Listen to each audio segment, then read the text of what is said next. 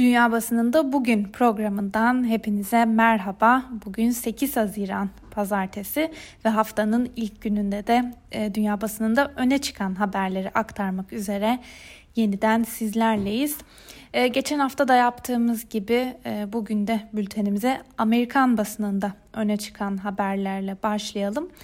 George Floyd'un polis tarafından gözaltına alınırken hayatını kaybetmesi sonrası ülke genelinde düzenlenen protestolar haftanın e, son gününde de devam etti. Birçok kente binlerce kişi ırkçılığa ve polis şiddetine karşı yeniden sokaklardaydı.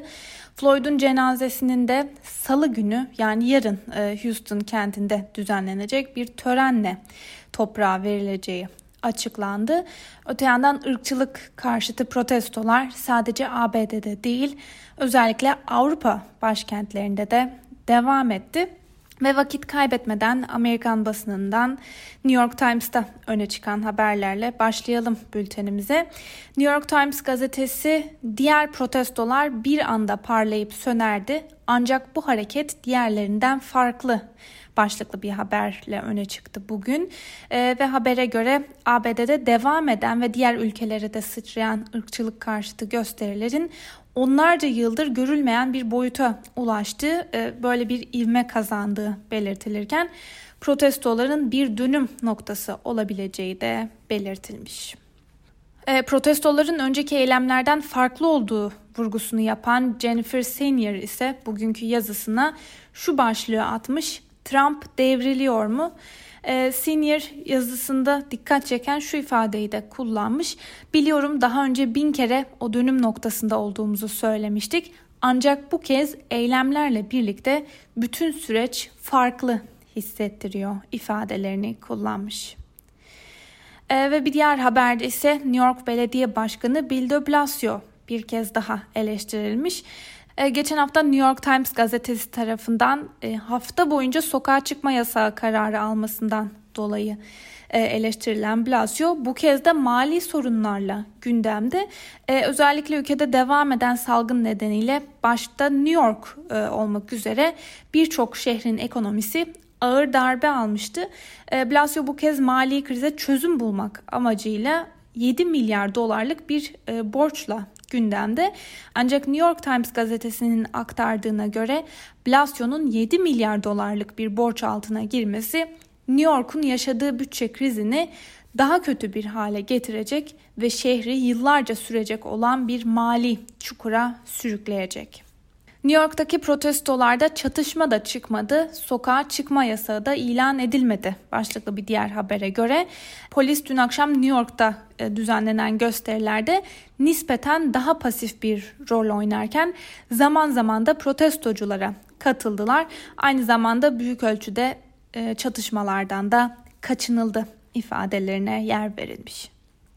Bu haberlerin ardından Washington Post gazetesinde öne çıkan haberlere de kısaca göz atalım. Birçok insan koronavirüs ve protestolar arasındaki ilişkiyi görebiliyor başlıklı bir haberi gündemine taşımış Washington Post gazetesi ve habere göre koronavirüsün ülkede hızla yayılması ve ardından ekonomik olarak ağır bir darbe vermesinin ardından ülke çapında birçok insan açlık ve işsizlik gibi sorunlarla yüzleşmek zorunda kaldı ve birçok insana göre virüsün etkileriyle birlikte e, insanlarda biriken öfke George Floyd'un öldürülmesiyle birlikte alevlendi. Yani virüs bir çıraydı ve polisin vahşeti de bu ateşi körükledi denmiş haberde. Ve bir diğer haberde ise uzmanların bu protestoların ABD'deki polis şiddetiyle gerçek anlamda bir yüzleşme veya hesaplaşma olacağı konusunda şüphe duydukları belirtilmiş. Ee, birçok uzmana göre genel kanaatin aksine bu protestolar polis şiddeti açısından bir dönüm noktası olmaktan uzak olabilir. Daha önce de bu alanda gösterilen çabalara rağmen polis reformunun hala öne çıkan özelliği polislerin yasal dokunulmazlığıdır ifadelerine yer verilmiş. Bir diğer haberde ise eski ABD Başkanı Barack Obama'nın şu sözlerine yer verilmiş. Dünyayı olduğu gibi kabul etmek zorunda değilsiniz ve böylece Obama değişim talebi için protestolarında meşruluğunu bir kez daha dile getirmiş. Washington Post gazetesinden E.J. Dion Kasım ayında ABD'de yapılması planlanan seçimlere dair bir kal- yazı kaleme almış bugün ve Dion'a göre e, bu ortamda yapılacak olan 2020 seçimleri kaotik bir kargaşaya yol açabilir. Öte yandan editoryal köşede yer alan bir yazıda ise yine aynı konuya değinilmiş ve şu ifadeler kullanılmış. Bu ulus kaotik bir seçim gününü kaldıramaz. Huffington Post gazetesi ise bugün e, polis departmanı gitmeli manşetiyle Minneapolis Kent Konseyi'nin polis şiddeti konusundaki reform talebi adına verilen kararı manşetine taşımış. Aynı konuyu gündemine taşıyan Voice of America'da yer alan haberi de sizlere aktaralım. Ülke genelinde yayılan ve 13. gününe giren protestolarda polis reformu talepleri artıyor. Kongrenin demokratik üyelerinin polis şiddeti ve ırk adaletsizliğine karşı hazırladığı yasa tasarısının ayrıntıları da netleşmeye başladı. Yasa tasarısında polisin mutlak gücüyle ırka dayalı fişlemenin yasaklanması, ülke genelinde polislerin beden kameraları kullanması, silah kullanılmasına kısıtlama getirilmesi gibi unsurlar var. Sıradaki haberimize geçelim. ABD'nin eski Dışişleri Bakanı Colin Powell e, gündeme ilişkin yeni bir açıklama yaptı ve başkanlık seçimlerinde Demokrat Parti'nin başkan adayı olan Joe Biden'a oy vereceğini açıkladı. Powell açıklamasında aynı zamanda Trump'ın yalan söylediğini ve anayasada giderek uzaklaştığını vurguladı ve böylece Kasım ayında yapılacak başkanlık seçimi öncesinde ilk defa önemli bir cumhuriyetçi isim açık olarak Başkan Donald Trump'ın rakibini destekleyeceğini açıklamış oldu. Amerikan basınının ardından İngiliz basınında öne çıkan haber ve yorumlara da kısaca göz atalım. BBC bugün Minneapolis Şehir Konseyi'nin e, kentin polis departmanını dağıtma kararı aldığını duyurdu. Oylamadan sonra protestocuların karşısına çıkıp açıklamalarda bulunan şehir konseyi üyeleri şehrin polis sisteminde reforma gidileceğini ve bu sebeple polisin yıllardır e, ırkçılıkla suçlandığı şehirde yeni bir sistem yaratı, yaratılacağının sözünü verdi.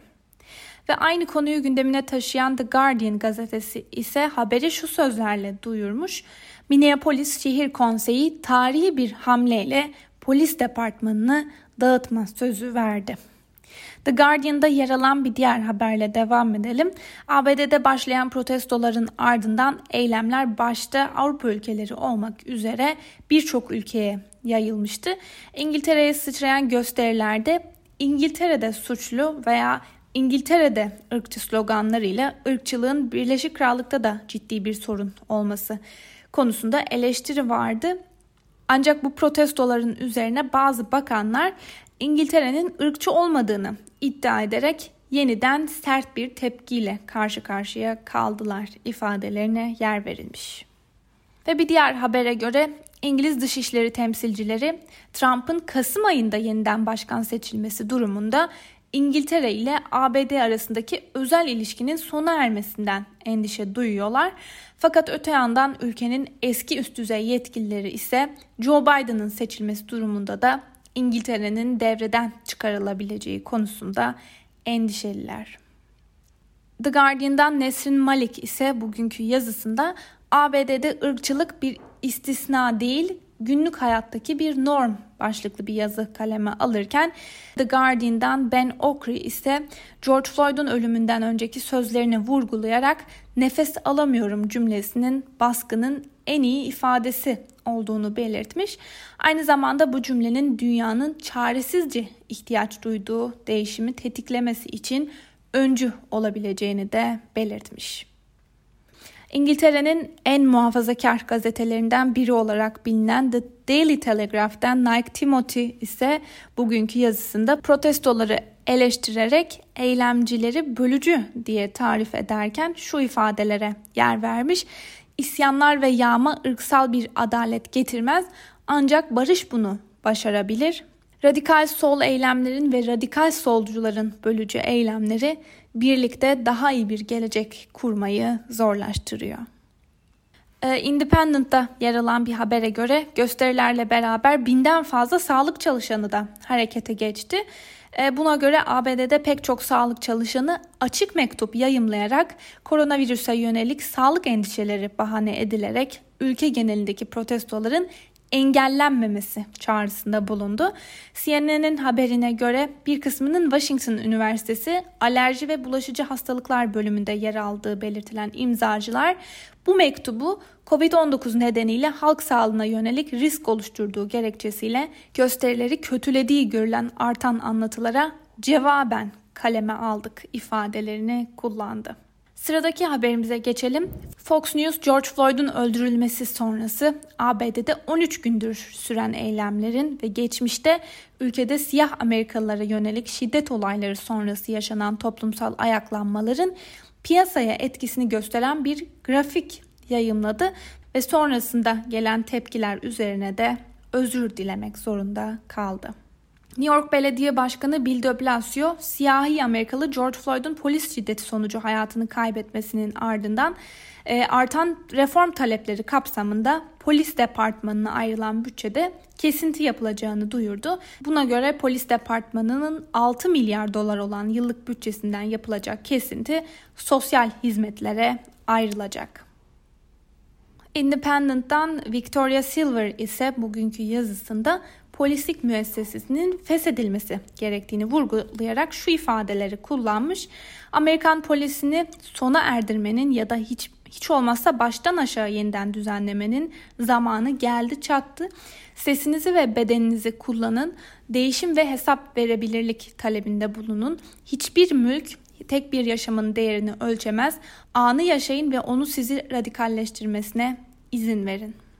İngiliz basınının ardından Alman basınında öne çıkan haberlere de kısaca göz atalım. Deutsche Welle'de yer alan bir habere göre hafta sonunda Almanya'da da düzenlenen ırkçılık karşıtı gösteriler ve ABD Başkanı Trump'ın Almanya'daki Amerikan askerlerinin bir bölümünü çekme planı Alman basınında öne çıkan gündem maddeleri arasında yer alıyor. George Floyd'un polis şiddeti sonucu hayatını kaybetmesi üzerine başlayan ve tüm dünyaya yayılan ırkçılık karşıtı gösterileri e, sayfalarına taşıyan Pforzheimer Zeitung e, ırkçılığın Almanya'nın da bir sorunu olduğunu vurguluyor ve gazetede günlük hayatta ırkçılık Almanya'da da yaşanıyor ifadelerine yer vermiş. Frankfurter Rundschau'un e, tüm dünyayı etkisi altına alan ırkçılık karşıtı protesto dalgası ile yorumu da şöyle. Sayısız insan ırkçılığa karşı ayağa kalkıyor. Diz çökerek ayağa kalkıyorlar.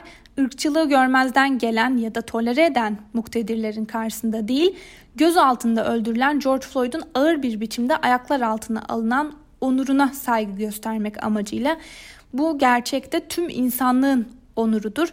Diz çöktürülmemek için diz çöküyorlar ifadelerine yer verilmiş. Öte yandan ABD Başkanı Donald Trump'ın Almanya'da konuşlanan Amerikan askerlerinden bir bölümünü çekme ya da başka bir ülkeye kaydırma planı Frankfurter Allgemeine Zeitung tarafından şu ifadelerle değerlendirilmiş. Birliklerin Almanya'dan çekilmesi ile ilgili kararın arkasında ciddi stratejik fikirler aramaya hiç kalkmamak lazım. Trump kendi ülkesiyle nasıl bir ilişki içindeyse NATO ile de öyle bir ilişki sürdürüyor. Konu bir kez daha verilen siyasi mesaj. NATO'nun lider gücü için bu ittifakın birliği artık önemli değil. Önümüzdeki Kasım ayında yapılacak seçimlerden sonra Beyaz Saray'da bir iktidar değişikliği olmazsa bu en iyi olasılıkla Batı demokrasisinin dünya üzerindeki etkisinin iklim değişikliğine maruz kalan kutuplardaki buzullardan daha hızlı eriyeceği anlamına geliyor. Ve yine Alman basınından Die Welt ise bugün Yeni Zelanda'nın koronavirüsle mücadelesindeki başarısını manşetine taşımış ve buna göre Yeni Zelanda'da bilinen son Covid-19 hastasının da iyileşmesiyle ülkede hiçbir koronavirüs vakasının kalmadığı açıklandı. ABD'deki son gelişmelerin yer aldığı bir diğer köşede ise ABD'nin eski Dışişleri Bakanı Colin Powell'ın Kasım ayında yapılacak seçimlerde Trump'ı değil Joe Biden'ı destekleyecek olması öne çıkmış. Ve yine Die Welt'ten Brit Lakaemper ise bugünkü köşe yazısında ABD'de ırkçılığın Trump yokken de var olduğunu vurgulamış. Fakat Trump'ın attığı adımlarla ve izlediği politikalarla beraber her şeyi daha kötü hale getirdiğini belirtmiş. ABD'deki protestolar Fransız basınında e, geniş yer bulduğu gibi ülkedeki sert polis şiddetini de tekrar gündeme getirdi ve binlerce kişi bunu protesto etmek için eylemler düzenledi. Fransız Le Monde gazetesinde yer alan bir habere göre Fransa'daki protestocular da polis şiddetine karşı bir reform talep ediyorlar. Buna göre Fransa Cumhurbaşkanı Emmanuel Macron da Başbakan Edouard Philippe çok hızlı bir şekilde göstericilerin taleplerine cevap verilmesi talimatını verdi. Rus basınından Moscow Times gazetesi bugün ABD'deki protestolara yer vermemiş. Hatta web sitesinde hala geçtiğimiz hafta Cuma günü yayınlanan haberleri duruyor. Bunun yerine Moscow Times bugün koronavirüse dair bir haberi manşetine taşımış ve buna göre ülkedeki vaka sayıları 470 bine ulaştı ve bununla beraber ülke yavaş yavaş normale dönmeye başladı. Çin basınından Global Times gazetesi de bugün koronavirüse dair bir haberi manşetine taşımış. E, habere göre Çin'de Chen Wei isimli bir epidemiyolog başkanlığında yürütülen bir araştırma şimdiye kadar olumlu sonuçlar verdi. Bununla beraber e, hazırladıkları aşının sonbahardan itibaren hazır olacağı belirtilirken yakın zamanda seri üretime de geçileceği belirtilmiş. Ve son olarak e, Hint basınından India Times da bugün yine ağırlıklı olarak koronavirüse dair haberleri gündemine taşıyarak ABD'de başlayan ve birçok ülkeye sıçrayan protestoları bir kez daha görmemeyi tercih etmiş. Sevgili Özgürüz Radyo dinleyicileri bu haberle birlikte bugünkü programımızın da sonuna geldik. E, ancak bitirmeden önce kısa bir hatırlatma yapalım. Bugün saat 20'de Türkiye Nereye programında Ezel Can Dündar'ın konu olacak. Hem Özgürüz Radyo'nun YouTube kanalında hem de radyomuzda aynı anda yayında olacak. Kaçırmayın ve Özgürüz Radyo'dan ayrılmayın. Hoşçakalın.